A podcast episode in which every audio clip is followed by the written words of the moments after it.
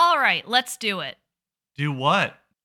I'm ready to do it. Make amends, change the vote. I don't want to be banished, okay? Dude, you stink. What is that? Fish? Did you try to gut one yourself? How did you not learn that by now? I mean, we've been here like three months.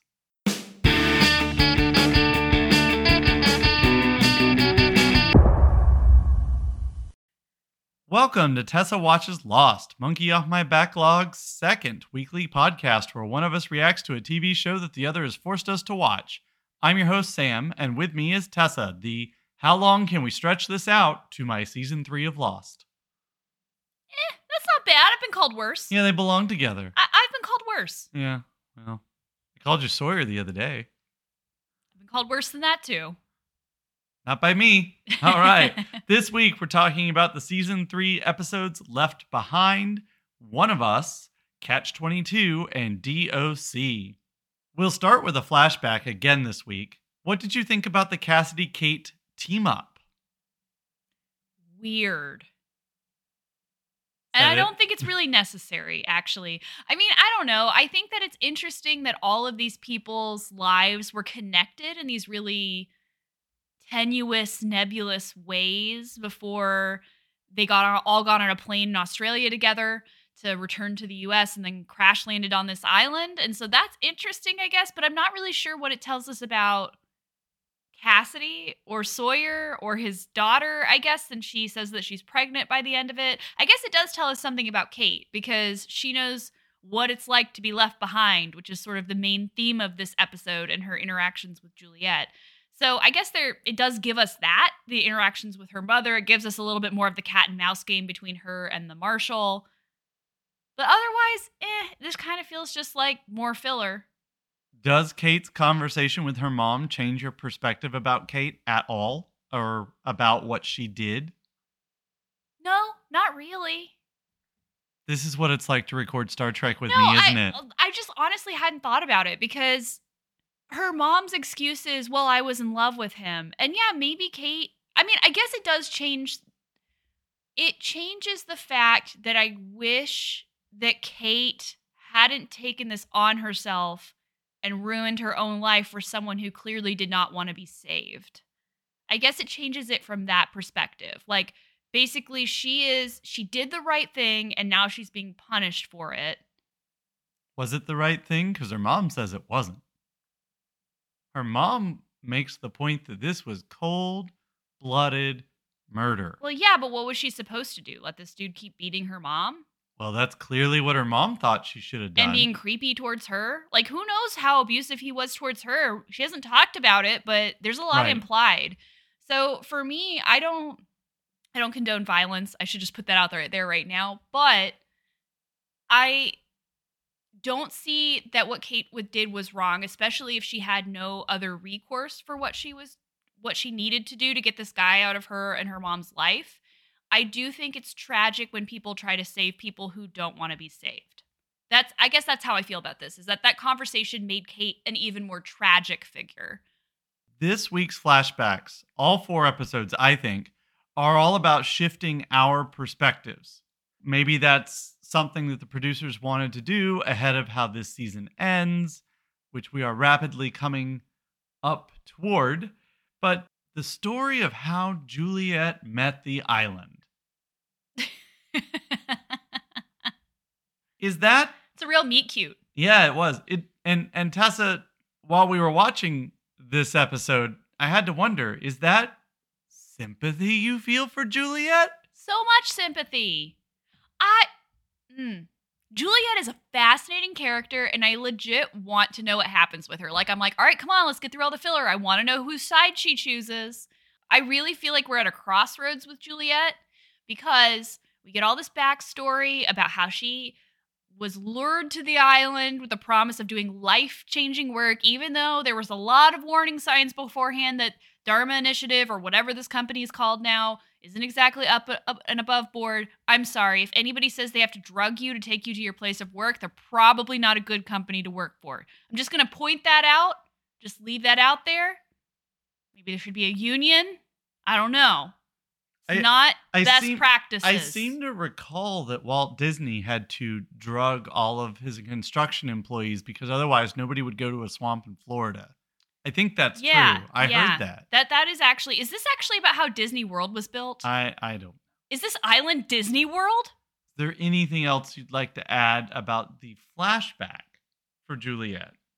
See, this actually told me more about Juliet. The scene, especially where Ben shows her the screens, the the weird surveillance that they have of her sister and her son, and she's like crying and touching the screen. And this is a woman who has been Stockholm syndromed. Like she has been lured here, she's been gaslit, she's been manipulated. They said that they cured her sister, but that may not actually be true. Who even knows if she's had cancer to begin with? I feel like you could fake medical records. I mean, they faked a lot of other stuff. They killed her husband with a bus. I'm pretty sure faking medical records is well within their expertise. Anyway, I feel like she has been manipulated into staying here. We do get a really interesting and important tidbit about how the women on the island, if they get pregnant on the island, like the date of conception is very important. Where this the child was conceived, they will actually die from childbirth. And Claire, we're told Claire almost died and would have died if it hadn't been for Juliet and Ethan, even though she didn't conceive on the island. So that's why she was brought there. She has lost nine women over the course of the last three years, and that has obviously changed her as a person, as well as being imprisoned, as well as being manipulated by Ben. Her relationship with Ben, we get a little bit more of that. It's clearly, he's clearly a sociopath who does not care about her, and she has found herself in this position where it's horror. It's psychological horror. It's like women in the, woman in the attic style horror is what we're getting here. Even though she hasn't been physically hurt as far as we know, there's a lot of pain going on in her relationship with Ben and in her relationship on the island. So, did you buy it at any point through the first two episodes this week that Juliet was left behind? That Ben had betrayed her, abandoned her, and her good nature was finally going to show through and she was going to join our merry little band of outlaws, I mean, castaways. I didn't buy it because I know how this show works. this show has a very specific way of doing things. I'm starting to kind of get the hang of how this show works. So I didn't necessarily buy that there wasn't a catch with her coming with them. However, the show did do a good job of, during that first episode, making me doubt myself when it came to her. Like I kept thinking, oh, maybe they really did like just leave her. Especially when she tells Kate, you know, oh, I just wanted you to like feel like we were in it together because I've been left behind by everybody and you know what that's like or, or you, she doesn't say you know what it's like, but it's there, right? It's like between them. Mm-hmm. So so I did have doubts, even though I kind of knew that it couldn't be that easy. Well, of course, curse your sudden but inevitable betrayal, Juliet is still working for Ben. Or is she? Is this a double cross? Or the beginnings of a triple cross? I think triple cross. I think eventually she's going to choose the Losties. I think we're being told that, especially because of some stuff that happens later on in the set of episodes. She feels trapped and she feels like Ben is the only possible person who can get her off the island, but the submarine is gone and communications have been cut off. And I know that she f- is starting to feel like Jack and the other Losties are not good people, but better people than Ben and the others. And so I have a feeling that once she realizes that Ben is never going to let her go, and in fact, I don't even think has the power to let her go anymore, I think she's going to throw in her lot with the Losties, who she's already becoming attached to.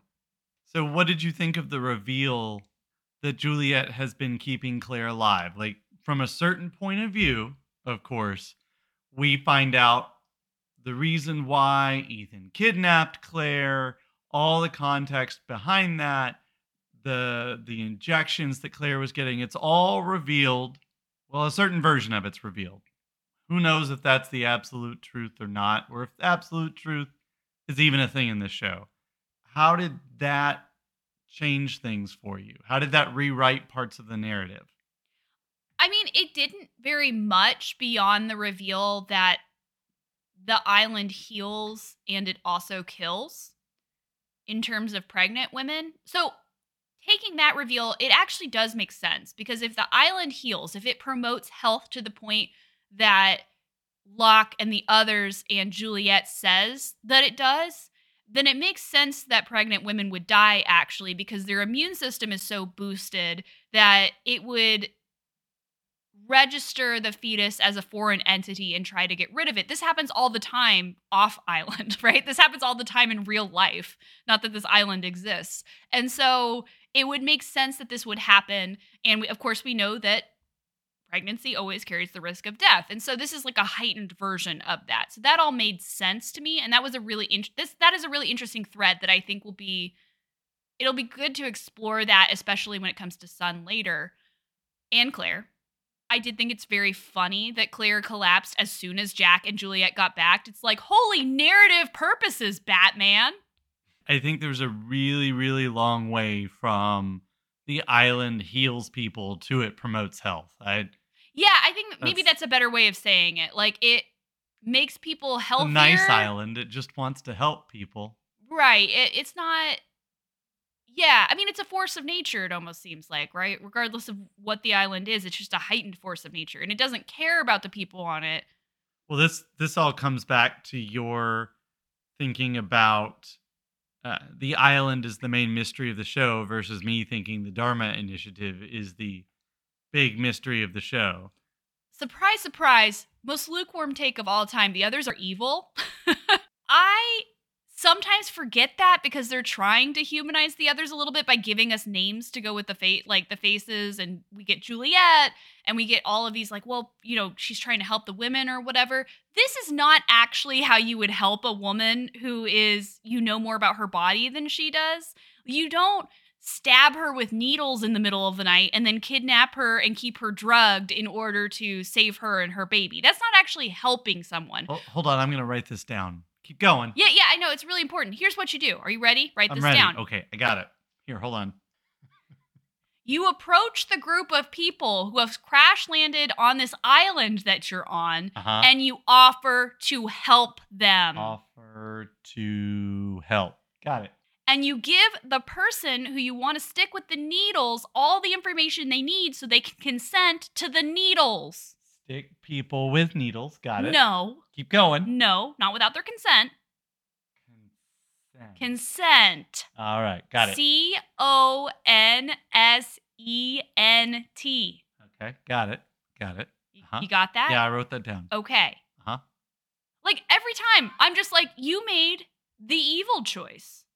And that makes that brings me back to this idea of why do they have a list? What are the qualities on the list? Because we were told that only good people get on the list, and that says something about the people who are still on the beach. However, despite all the bad things that the people have done on the beach, with the exception of Jack, we'll talk about that later. Is, is the Dharma Initiative Santa? They've never made these evil of choices. Like every time. Yep. Every time. Yep. And the explanations are not satisfactory. What little we've gotten. I'm done. That's okay. it. That's okay. all. Okay. Well, you're not done because so we have we have a range of emotions here from grudging acceptance to I will torture you. I love that scene between her and Sawyer and Sayid Yeah. when she goes and gets the medicine from which by the way, it's also revealed later that Claire's only sick because they activated some kind of chip inside of her. So evil. They're evil. yep. Don't can't get vaccines, people. Chips. Okay, we should probably stop and say everyone should get vaccines, despite what Lost is saying here in this moment. Yeah, this is a real moment here. This You're- is this. There's a you, difference. You person are not on an island that will kill you through Right. pregnancy. The the the things so you can get the vaccine. yeah the stuff that I just wrote down Yes. right. Yes. If that doesn't apply to you, Right. then then You need to We're get all that good vaccine. here. Yeah, yeah, okay. yeah. Just Okay, wanted to okay, just wanted to clear that up. But I love how when she runs to get the stuff from Ethan's old drop point, how she's followed by Sawyer and Sayid, which Sayid we should talk about Sayid here in a second, his attitude in these episodes. But they they follow her up there, right? And there's some threat of torture. There's some posturing on Sawyer's part. It's weird to see these two team up. Doesn't happen very often. Enjoy it while you can. And then Juliet proves that she has bigger balls than either of them by basically being like, You're not going to do it. You're going to let me walk over and save Claire because you're not going to be able to live with yourselves if you don't let me do it. And by the way, I've seen worse stuff on this island, which I think is a really fun way of basically saying Ben is scarier than both of you. Yeah. It's a great scene. Well acted, well done. I like Juliet. Even if she does end up just double crossing him, she's a good villain, if that's true. Or anti hero if she triple crosses. What else did you want to say about Sayid? So this is interesting. Jack's been gone for a week. That's established, right? Like they say that a couple of times in these episodes. It's been a week. Jack became a leader in the chaos of the crash, right? He was the one to hold it together. He was a doctor. He knew what to do. His training kicked in. There are a couple of people in this group that could have filled that position if Jack had not been there. Sayid is one of them. Locke is another, except for I don't actually think he cares about it because he just wants to be the main character of his own thing. But Sayid was distracted. He was distracted by Shannon. He is no longer distracted by Shannon. Not the first person on Earth to be distracted by Shannon. I mean, Right. the last, but definitely not the first. Yes. He's no longer distracted by Shannon. Well, actually, that's He's not, sad true. anymore. He's not sad Sayid. I guess she distracted one other person and then got shot by it. Oh. So next to last person. I'm just gonna go right over that. So he he's no longer sad. He's done a couple very successful side missions, especially with Kate. On the way back from the other's place, he has a, he's having a hard time with Jack calling the shots, especially when it comes to Juliet. He has very definite opinions about what information he wants to know from Juliet, which honestly valid, very valid.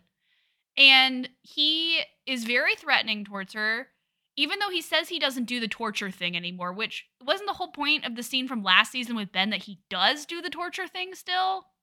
But he doesn't do it now. I see. Very inconsistent. We haven't gotten an explanation for how when he, he wears there. the gray shirt, then he he tortures doesn't. be- people. no, that's No. when he doesn't believe. he doesn't torture. I see. Okay. All right. It's only on Wednesdays and Fridays that he does torture. Okay. And every second Sunday, yeah. Okay. which is difficult to keep up with because desert island. They're on an island. Yeah, it's very hard to know what day Right, it right, right. I I get it. I get it. Sure. But yeah, he's he's definitely pushing some boundaries with Jack. He's definitely giving him some attitude. Definitely kind of acting a little bit more like the leader, definitely going out on his own, especially with Sawyer after Juliet there. So, I just wanted to throw that out there. I think Sayid is getting a little disgruntled with the way that Jack is handling things. I think Kate could have also been a leader too. So before we move on to talk about Desmond and the other two episodes, two more important developments. Locke is gone. Yeah, we haven't seen him. I didn't see him at all these four episodes. Not at all. He left with Ben, Yeah. allegedly. How does that make you feel? honestly a little relieved. I mean, I do want to know what happens with him, but I needed a break. Me and Locke are on a break. I needed a little bit of space from his uh from his bullshit. Well, the break's about to be over, so like I'm glad you enjoyed Okay. it. Yeah, I needed a refresher. I needed Right. I need a little time with people I like a little bit better. Speaking of people that you like a little bit better than Locke, let's talk about how Hurley cons Sawyer. Hurley cons Sawyer. Let's let's bask in that sentence for a second. Hurley cons Sawyer into thinking that he is about to be banished and has to go on a charm offensive to win hearts and minds. okay, actually I take it all back. You know who actually is the leader of this camp? It's Hurley. It's Hurley. Yeah, because even though he's not running around like Jack or Sayid or or even Sawyer, who he says he tells Sawyer at the end of the episode, "You are the leader of this camp. Everybody is looking at you. You're the only one we have. You need to act like a leader." You bring back a It's not- morally questionable character to the beach and are arguing with people about whether or not she should be accepted. Somebody needs to make sure she's being she's minding her own business, not doing anything fishy, and isn't emotionally destroyed by what's happening. Who do you send? It's Hurley. it's Hurley. yeah, and he's really honest about it. I think Hurley's actually the leader. I've already said he's like the heart of the group. Mhm. right? But I after watching what he does with Sawyer, where he bas- yeah, like you said, he cons he cons Sawyer, a con man, and Sawyer isn't even mad about it. But do you notice he also he tells Sawyer the reason for this happening Jack's gone, Locke's gone, Kate's gone, Sayid's gone. Tells him, and this goes back to the Nikki and Paolo episode. Did you not notice that you're in charge when all of those other people are gone? Yep. Yep. So I actually think that it's Hurley. I think that he doesn't want to be the person shouting orders and running around all the time, but I think that when he thinks that something needs to be done, he's going to do it. And he needed Sawyer to step up. Yeah, I loved it. Every part of it. It was great. I believed him too. Hurley sold that lie. He really did. And I loved Sawyer trying to make nice with Claire and the baby. And like, I loved Sawyer trying to make nice with Claire and the baby. That was I mean, great. he's less wrinkly than he was. He is before. wrestling wrinkly than he was. I totally get it. Going hunting with Desmond. They actually managed to make boar roasted on the beach with what I am sure is no salt look appealing. Just chunks of boar and pineapple. Maybe they found a salt lick somewhere in the island. Maybe they've been. Well, I mean, you can get salt from the seawater. There's like a way you Sea can do it. But let's be honest, they're still salt. they're still putting water in a trough. I don't think Right. they're I don't think they're to that level yet. But the but the boar and the pineapple pair well together. They clearly got somebody there who knows what they're doing. right. And it's not Paolo, he's dead. It's not Paolo. Now, here's the thing, of course, um, with with Sawyer being the next man up, you know, one might say, what about Desmond? Well, No, not Desmond. no, not Desmond. Nobody wants Desmond to be in charge. I love him. Nobody wants him to be in charge. Speaking of Desmond, we have a Desmond episode. This time, we go way farther back than we've gone before. Desmond is an initiate in a monastery because it turns out he was called. And when he was called, he abandons his fiance, he joins a monastery, he gets punched out by his would be brother in law, talks to his ex fiance, gets drunk, gets fired. Fired. Not, I mean, you can't really. Something between being excommunicated and being fired from a job. It's it's like somewhere in between there, and there's clearly no word for it. Anyway, after he gets fired, turns out he meets Penny. This is the story of how he met Penny. Another meet cute. Meet cute week. I'm lost. Have I ever told you the story of how I met Penny? Yep. That's really what this is. I have three things about this flashback. Oh, sorry. Brother Campbell doesn't disagree with Desmond when he says he was called, but he tells him that the monastery is not where he was called to. Do you believe in predestination, Tessa? Well, Do you believe does. in fate? Do you believe in love? So, what did you think about this? I have four things. Uh, I have four things. I could swear you had three things a minute ago. I have four things. Let's see if I remember all of them. That's going to be the real trick. All right, let's go. One. Number one, I like that this is basically telling us that Desmond's destiny is to meet Penny. Like all the things that he goes through, like like that is his his calling, his divine calling is to be with Penny. To quote George McFly, you are my density. Number two. yeah. So number two, this also establishes that Desmond Desmond's cowardice, which we're supposed to be told is his negative character trait, is that he is a coward. He's afraid, right? He's afraid of commitment. He's afraid of Penny's father. He's afraid of not being good enough. All of those things. It tells us that that is a long running issue, right? He has sabotaged relationships, even long term relationships. Six years. over this. Yeah, six years. That's a long time to be with someone. He sabotages his ability to be a monk, too. I mean, I don't think it was hard, but he Nah. did do that. He had to know that drinking that wine wasn't going to make him any friends. I bet that was really good wine too. did look really good. if uh if um what's his name charles was buying yeah, up all that wine All that Yeah, wine. yeah, They only make like 109 bottles a year or whatever. cases Cases. I'm sorry. They only make 109 cases a year. Yeah. So that's number two. all right three Number three, I noticed something that you didn't notice, and that makes me super happy.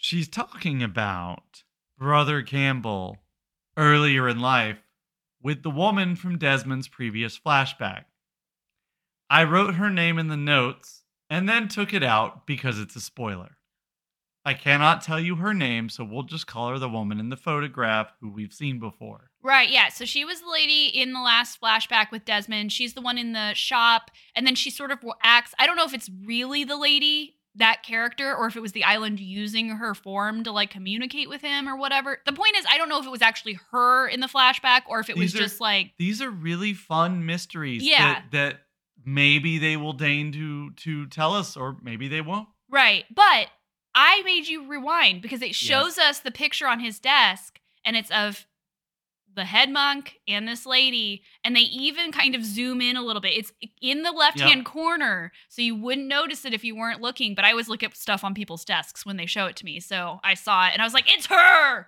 it's her It's her. it's her Indeed. So, number four. number four Number four. Do you still Number remember four it? yes i do remember number four and this is a good one this is funny Okay.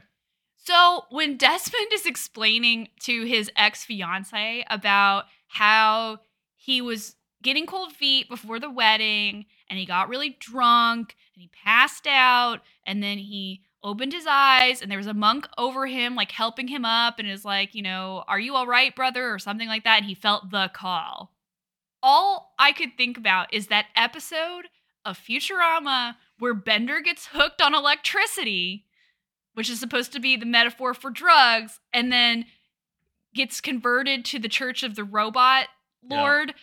With the priest who's like helps him out out of the gutter and he's like do i preach at you when you're lying drunk in the gutter no I have in my notes here, by the, the whole way. time whole time i was watching it i was like desmond is bender in this moment So I have in my notes Brother Hawking with the woman from Desmond's time slip, but clearly you clearly were going to take a victory lap on that, and that's fine.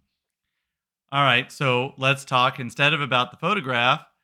Let's talk about. look at this photograph There you go. All right, so let's talk about the catch 22 instead. Now, we're supposed to think that the catch 22 refers to Desmond choosing the death of Charlie or the pilot. I think that's shenanigans because it's not a catch 20 it's it this is not a Kobayashi Maru, right? This is like he made the correct choice. He saved both of them.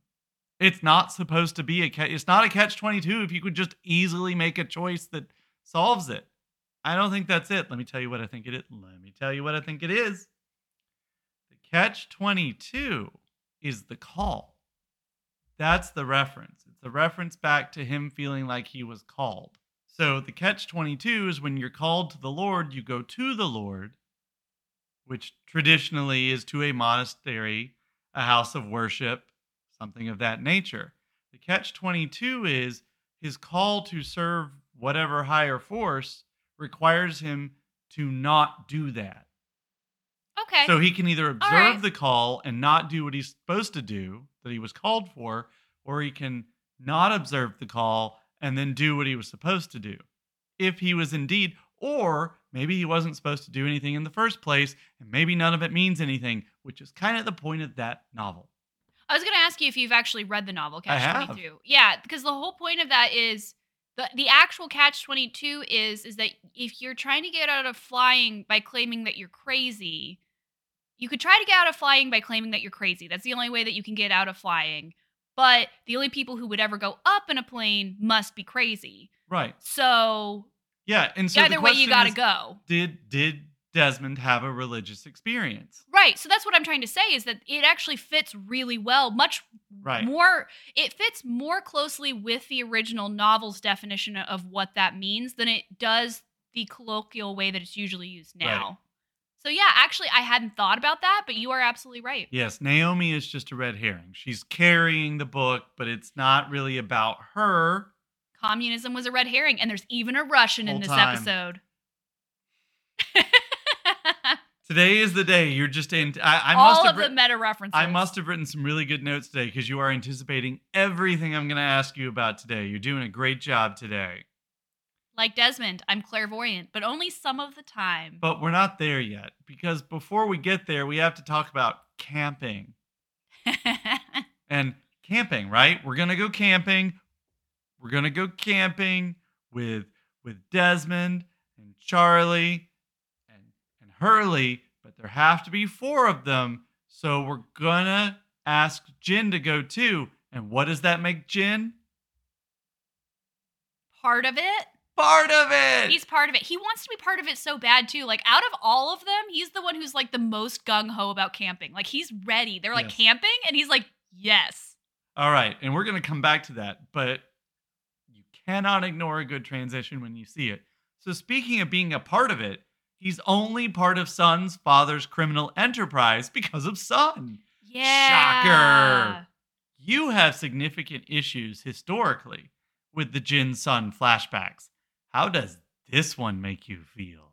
This one actually I liked a lot better than the ones that we had seen previously. And the reason for that is the idea that they're both culpable in this because I've told you this before, especially during the first season of Lost, I felt like their relationship was portrayed in a way that was very stereotypical, not overtly racist, but just very like, oh, this is just the dynamic between Asian men and their wives, right? Like the Mhm. Asian man is very controlling and domineering Right. and you know the wife is like learning english and trying to escape and like you know that's that's a very like stereotypical portrayal of marriages um Sure. In western culture of asian relationships this episode turns a lot of that on its head and to be fair i feel like they've been working towards that for a while on the show i don't know if someone gave them notes and somehow this was the one that they actually was got right they didn't get the Paolo and nikki thing right and they I- didn't get the pod thing right but maybe they're getting this one right I don't know. It's really difficult. Like, did they know when you start drawing these things up at the beginning? It's like, okay. So, for example, so Jack has a terrible dad. He has a savior complex. He has a failed marriage. Seems like they kind of had all that planned out. I don't think they really planned, okay, we're going to hire an actor who's got some really elaborate tattoos on an arm, and then we're going to write the thing with Thailand and like, no, whatever. Right They drew they drew that out of thin air. No, that is not where I was going to say they drew Right. that from. Well, right. Yeah. Well, I don't have to bleep it out by if I say thin air. right. You know, I might even give them credit for um, Sawyer and Kate's backstories up to the places where they cross. Same thing with Locke. So I'm willing to give them credit for having planned this from the beginning because when they start talking out of their, you know where, you can tell yeah. that this feels much better. Jin is responsible for his own choices. I don't want to like say that he was forced to do anything. he found too high. I don't want to say he was forced to do anything. Obviously, any blood that is on his hands is on his hands. He didn't have to treat Sun in such a emotionally abusive way at parts of their relationship. However, he was in that situation because she effectively trapped him there.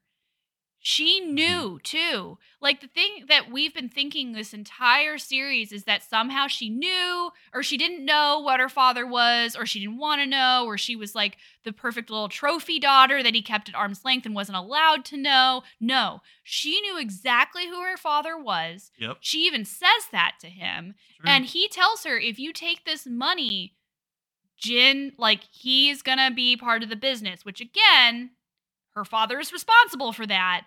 But she knew what she was doing when she took that money. Yep. Would it have been actually worse for Jin to learn that his mother was a prostitute? I don't know.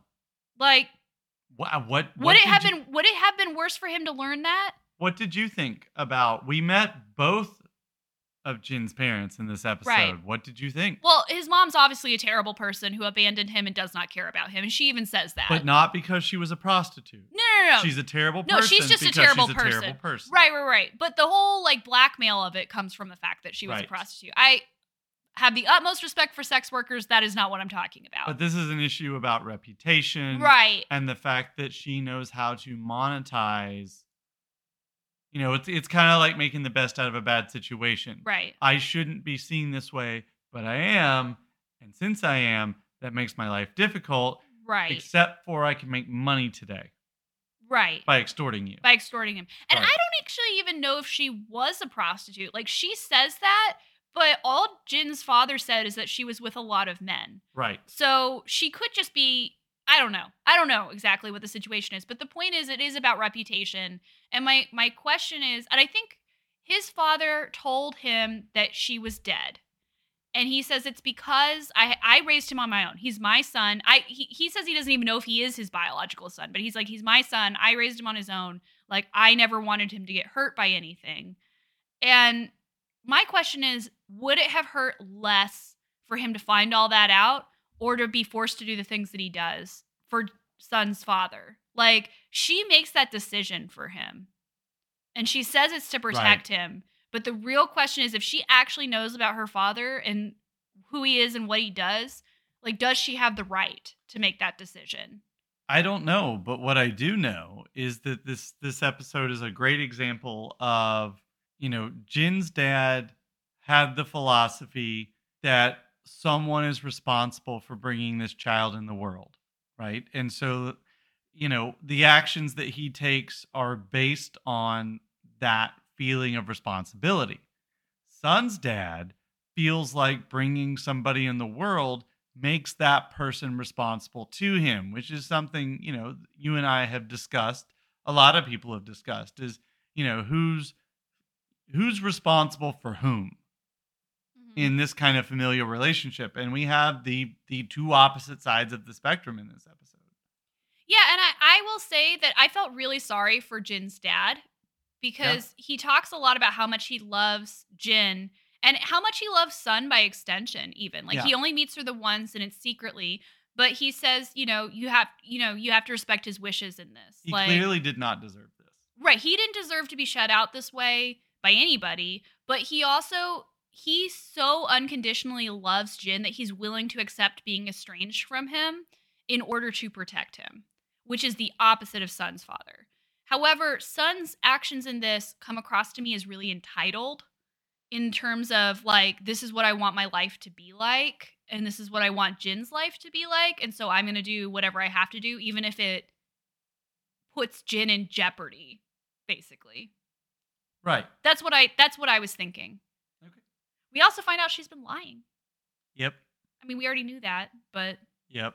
you know how you know how I said there was no maybe there was no full on baby making sex. Turns out there was full on baby Ah, making sex. You were right. So meanwhile, back on the island, Sun discovers more about Juliet and immediately confronts her. This gets us to the reveal that you're talking about, where Juliet says, I can help you. Especially if it turns out that you weren't you didn't become pregnant on the island, which of course gives Sun, you know, this inner turmoil because if she was impregnated on the island, it was Jin, but she's going to die. But if she was impregnated back home before she left, it was not by Jin. So, but she gets to live in Right, that case. right. like Good Claire. news, I guess. Yeah, what do you choose in that situation? Like what do you hope for? Turns out the island can cure infertility, By a but lot. it will kill you. By a lot, apparently. What does she say? It's like five times Yeah. the usual amount of sperm. Like, how are not how are the women not all pregnant in this camp? it's You like- know they're all banging. Good news, everybody. All of those background people, they're you can totally get pregnant banging. now. Bad news, you're going to die from it. Yeah. So, Yeah. Um, I love Kim's acting in this. Despite my feelings about the character becoming more complicated in this episode, she manages to convey a lot of complexity and a lot of emotional turmoil in this episode. And yeah, like, what do you hope for? That scene where she and Juliet are in the ultrasound room and like the tense, like, feeling of like being happy to see Yeah. like the baby on the machine, but then also like trying to figure out how old the baby is and if she gonna is she gonna live? Is she gonna die? Who's the ch- child's father? The way she says you know i made a mistake. It was one time. And juliet says we've all made mistakes. Like juliet's very empathetic towards her. And i actually think she cares about Sun. Like i think ultimately this is why juliet will stay with the losties is because Okay. she's forming these relationships with people like Sun and she's remembering what it's be like to be an obgyn and not Right. a researcher and this is and and this is the end of this episode Yeah. when when Juliet mutters under her breath, "I hate you, Ben." We Did also act- get that. Did she actually record that? Like I was trying to figure that out because she she's leaving a Would message it make for a Ben. Would it make a difference? I'm pretty sure he knows. I'm pretty sure he knows, but it, I think it would make a difference to her to have oh, said it out sure. loud and to know that he heard it. I think it would mean the beginning of an actual rebellion. Gotcha. I think I think that's kind of what that is supposed to imply. Oh. Either way. Oh, so you know how I said earlier that the others keep making evil choices by taking people's bodily autonomy away from them and not just by kidnapping them, but by, you know, doing all these things? I'm going to put Jack in that category in this episode. Jack gets another strike against his character because he at the beginning of the episode comes to talk to Sun and what does he do? Not tell her what Juliet told him. I didn't even have Jack in my notes this week. I was just gonna take a break. Yeah, you're like, nope, we're doing it. No, Jack has fallen so much in my estimation this season because he tries to ask her about her symptoms without actually giving her all the information she needs. I said this during the episode. I know that this is not something we were talking about on TV in the the the aughts when the show came out. The odds. We're yeah. still not really talking about it in TV now. But there is this trope in television where it's like if you're pregnant, you got to see it through to the end. And we know that that is not the case. And we also know that Sun knows enough about herbs and like the medicinal properties of herbs that she probably could perform an abortion if she needed to. Right. We're not doing that. We're not, We're not even doing that. we're not even having that conversation in this episode. But if Jack was really a upstanding moral doctor, he should have told her. Juliet, who is an OBGYN, as soon as she found out Sun was pregnant, which we, she didn't know, and we're con- it's confirmed that she didn't know that because she tells Ben over the tape later. Mm-hmm. She immediately tells Sun right. what ha- what's going to happen because she feels that moral obligation to mm-hmm. let her patient know all of the things all of the things about her body that she needs to know jack wants to keep that away from her Okay. and that is so infuriating Okay, so we're going to pivot to Naomi in a minute and the big reveal. But since you brought this up now, it's really important to bring up right now as we're coming to the close of the season and what's going to happen. The first episode of the show, Jack is established as our point of view character. The show has gone to great lengths to complicate that, both through the development of his character but we repeatedly see different characters emulating that first shot, which complicates the idea that he's our character. We saw Kate in the first of these episodes today have that shot where she wakes up and is seeing the you know, the island from the ground up.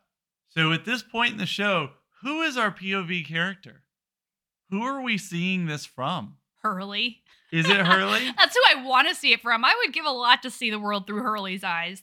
I don't know. I this show has truly become ensemble in a way that it wasn't i think at the beginning. It's really trying to balance all of these perspectives as much as possible and sometimes it gets it wrong in its balance but a lot of times it's been getting it right.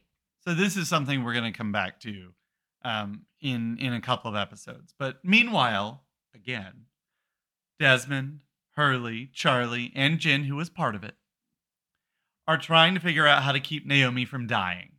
This this helicopter pilot who crash landed, and of course, we're not even going to touch it this week. We're going to save it for next week. But if you have a helicopter, what do you also have to have? And so that's something to explore for next week. But Naomi is dying. And while they're trying to figure out how to keep her alive, who shows up to help them? But the very not dead Mikhail. Welcome back, Mikhail. do you remember when he stumbles on the scene and i was like but how but why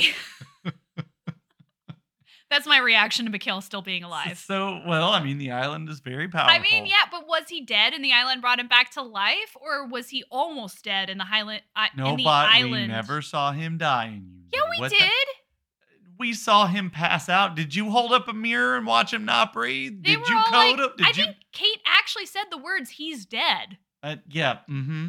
Whatever. Who said that about Nikki and Paolo a couple episodes ago? that doesn't mean anything. Yeah, like I trust Charlie and Hurley and Sawyer to know when someone's dead.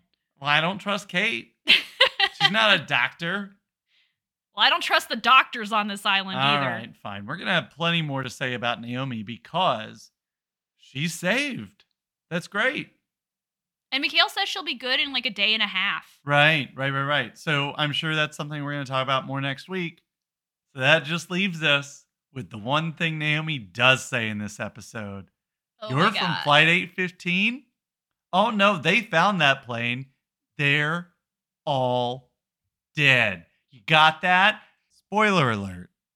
If you do not know how the show ends, we'll see you next week. Stop this right now. Yeah, go away.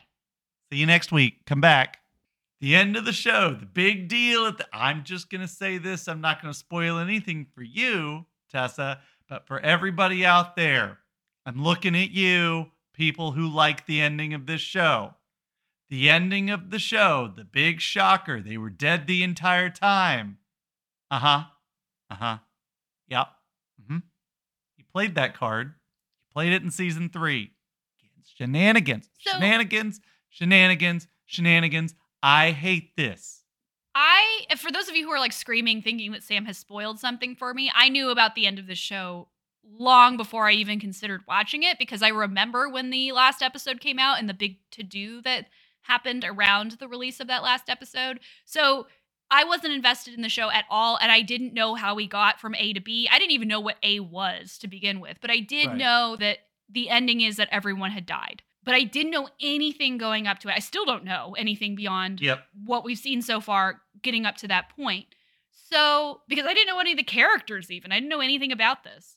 What I was I wasn't expecting this. I wasn't expecting this reveal now. I thought this was like an end of the show. Turns out they were dead the whole time kind of reveal. Right. Which by the way, uh I don't know if anyone from my Gothic Lit class at JBU is listening to this right now, but what if everyone in Wuthering Heights was dead? I'm just going to leave that there. So this was shocking to me because I Yep. wasn't expecting it in season three. I I'm- wasn't expecting it when they said it when I was watching season three for the first time. I'm really curious to know if they backtrack on this and then double down on it, or if this is something that we're will just be kind of a through line until the end of the show.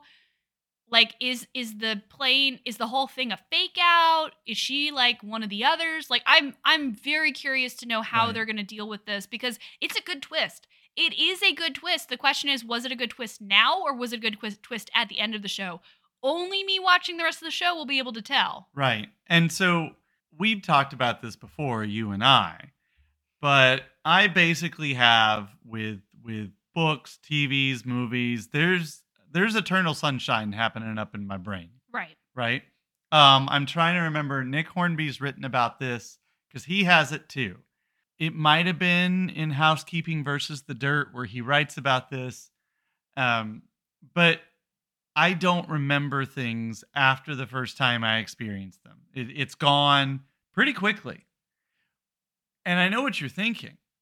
I get to experience things for the first time more than once. Isn't it cool?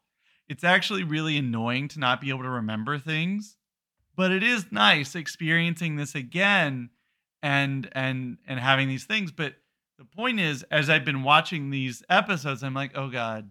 Oh no.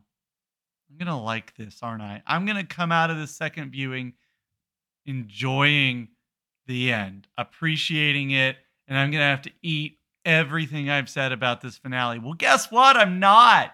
I'd forgotten that this happened. And my whole point is here's what made me mad at the end of the show. You already played that card once. You can't say they were all dead and then say they were all dead again and have that be a reveal. Come up with a better ending. You're full of shit. That's not what you thought at the end, beginning of the show when you started. You didn't know what it was. You half your way through the entire show. You came up with this fuckery ending, and I hate you. I hate you. I hate you. You I- ruined TV I love that for you're. me. I love that you're saying I'll all never this. love again. I love that you're saying all of this, but you're like, we should watch this show. We should Oh, watch yeah. it all now. Yeah, You love and hate this show, don't you? I do a Well- lot, and this is why. I I have to say, I really actually kind of hope that you end up loving the ending because then you'll know what I felt like when I hated the end of How I Met Your Mother, and then you were like, no, it's actually good, and here's why. And then I watched the whole show from start to finish again, and then was like, yeah, actually, that ending is really good. So I hope you get to feel that. Mm. Okay. To be clear, though, by the way, we do not defend the final season of How I Met Your Mother.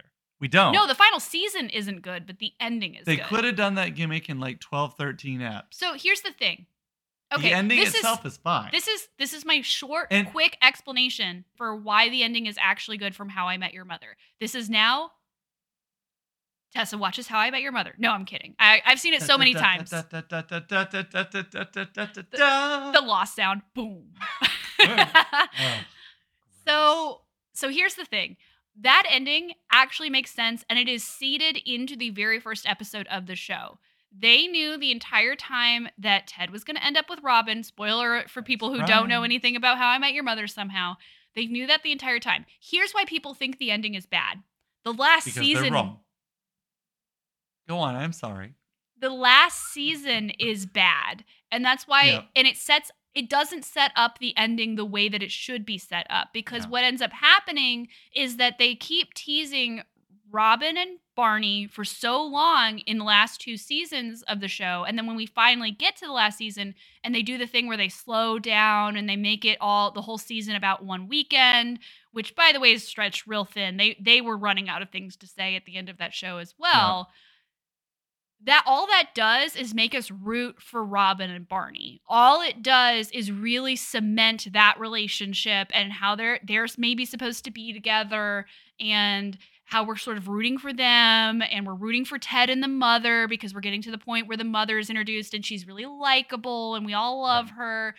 And that's why it doesn't set up the ending of that show the way that it should. They should have maybe introduced the mother the season before Right. had us have her their beautiful love story over the last season and then maybe centered Robin at the end of it. But they didn't do that. They decided to go a different path. And that's why it feels so jarring to spend a whole season on Robin and Barney's relationship and then in one episode go, JK, they're divorced. And now Ted and Robin are going to get together. And it's actually really appropriate to be talking about this show as we finish out this episode about Lost because uh, the creators of How I Met Your Mother knew from the very beginning that this is a story about Ted and Robin. They knew when they were going to possibly be canceled at the end of the first season. They were just going to cut bait and make Victoria the mother. Like they weren't going to play out their long game. They had a long game, but they knew how to cut it short. They had a plan. They all but abandoned the plan in season nine and then got to it at the very end. This is like the inverse of what happens in Lost. They started with no plan Yeah. and then decided that they had a plan toward the end and it was a bad plan with a good last season. So what you're saying is is that Lost had good execution but bad planning and How I Met Your Mother had good planning but poor execution. Yes. And and the funnier thing about that is is the longer How I Met Your Mother goes on, the execution becomes worse. But here, once we hit the end of this season, the execution will become significantly better. Yeah, that'll be really interesting to watch. Yeah, I'm looking forward So, to it. I want to know what happens now. I mean, I always did, but like this this this twist happening unexpectedly for me, like yeah, I'm I'm in. I want to know. All right. Well, that's it for today. So join us next week for more Tessa Watches Lost. Small programming note we're giving the finale its own episode. So we'll only be talking about the three episodes leading up to the finale next time. You can find me on Twitter at Sam underscore Morris 9, and you can find Tessa at Suela Tessa. Until next time, welcome to the wonderful world of not knowing what the hell's going on.